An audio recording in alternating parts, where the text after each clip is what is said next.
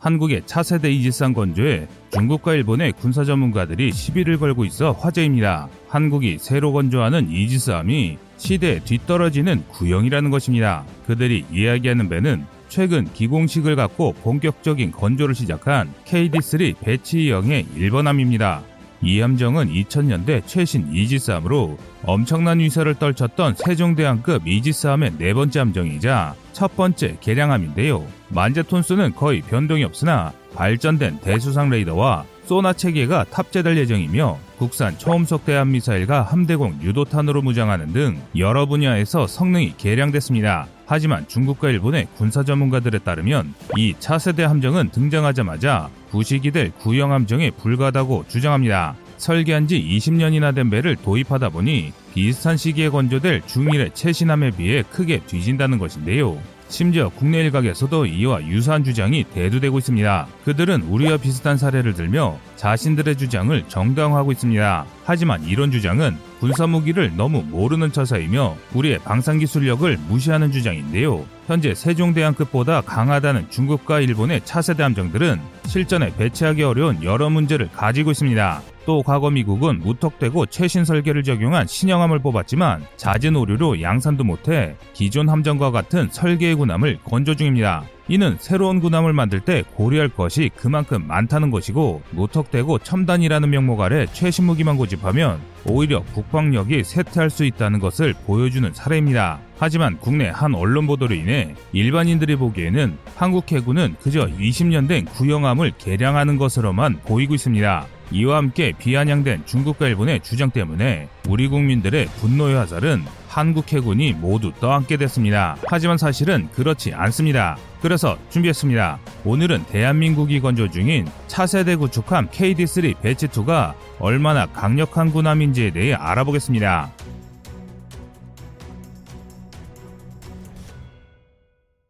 지난 시월 오일 한국형 이지스함 케이디 쓰리의 개량형인 케이디 쓰리 배치 이의 기공식이 있었습니다. 선박건조에서 기공식은 선박건조용 강제를 절단하는 착공식에 이어 강제를 이어붙여 만든 첫 번째 블록을 선박건조가 진행될 덕후에 올려두는 행사인데요.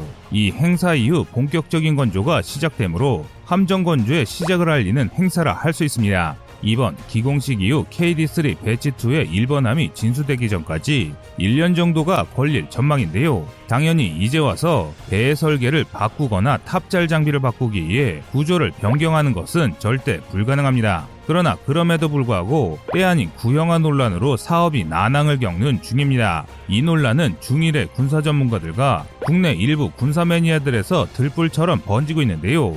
논란의 핵심은 케이디 쓰리의 설계가 너무 구식이라 전력화와 동시에 노후함이 될 수밖에 없다는 것입니다. 주장의 근거는 이번 케이디 쓰리 배치 이의 사양입니다. 배치 이의 사양이 원본인 케이디 쓰리와 그다지 차이가 없다는 것인데요.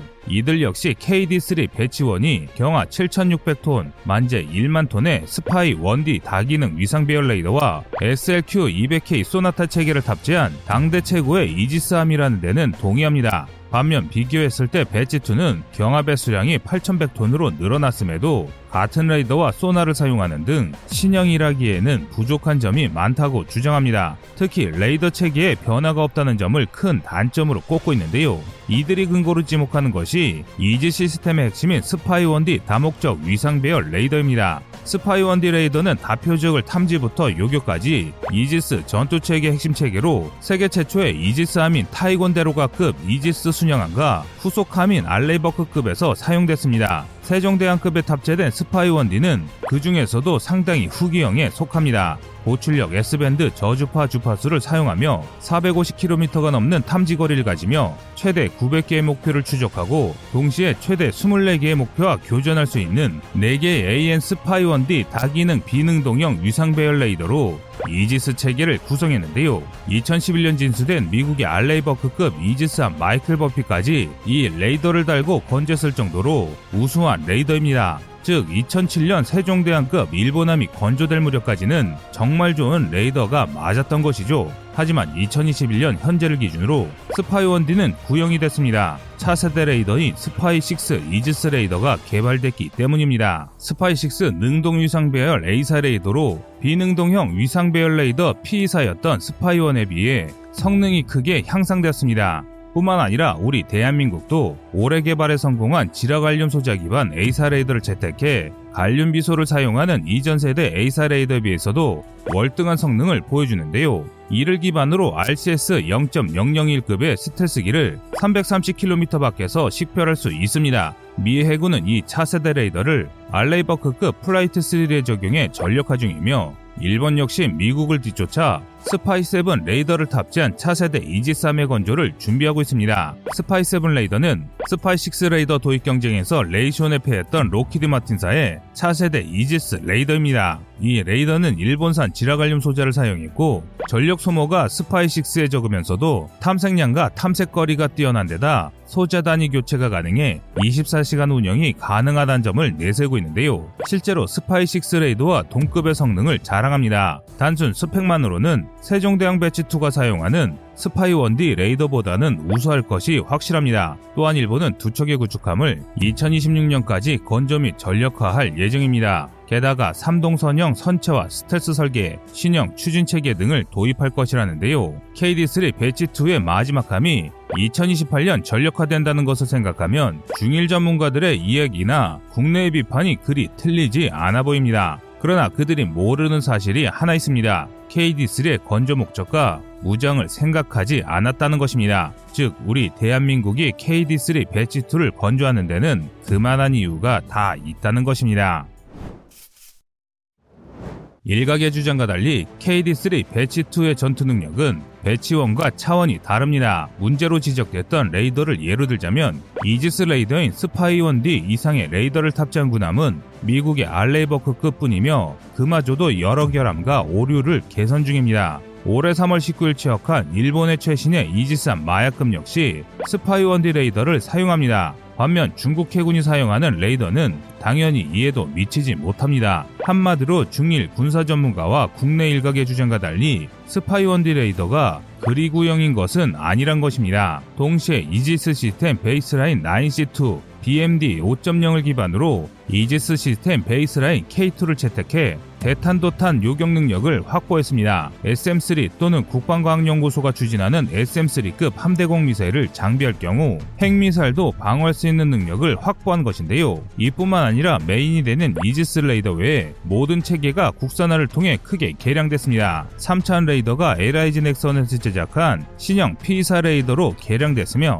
소나돔 역시 두 배 이상 확장됐습니다. 확장된 소나돔에 더 고성능의 국산 소나를 설치할 예정인데요. 함정의 선체 고정 소나와 가변 심도 소나, 다기능 예인 소나 등을 복합적으로 운영해 약점으로 지목됐던 대잠 작전 능력을 크게 개선시켰습니다. 핵심이 되는 무장 역시 수는 줄이면서 전투력을 크게 강화했습니다. 총 백이십팔 셀에 달하던 수직발사관을 팔십팔 셀로 축소한 대신 사십 셀을 국산 수직발사관으로 대체했으며 그중 이십사 셀이 차세대 미사일 탑재가 가능한 대형 수직발사관 케이 브이 엘 에스 투입니다. 이를 통해 함정의 타격력을 극대화했는데요. 이는 현대 유도탄 탑재 군함들이 과거 거함거포 시대 전함들처럼 양보다지를 택했던 것과 유사한 진화를 하고 있는 것입니다. 한 포가 주력이던 이십 세기의 군함들은 더 많은 포와 더 큰 포를 탑재할지를 두고 많은 고민을 했습니다. 오랜 논쟁 끝에 더 큰 포를 탑재한 거함거포가 채택됐는데요. 사거리가 더 길고 위력이 강한 한 포 하나가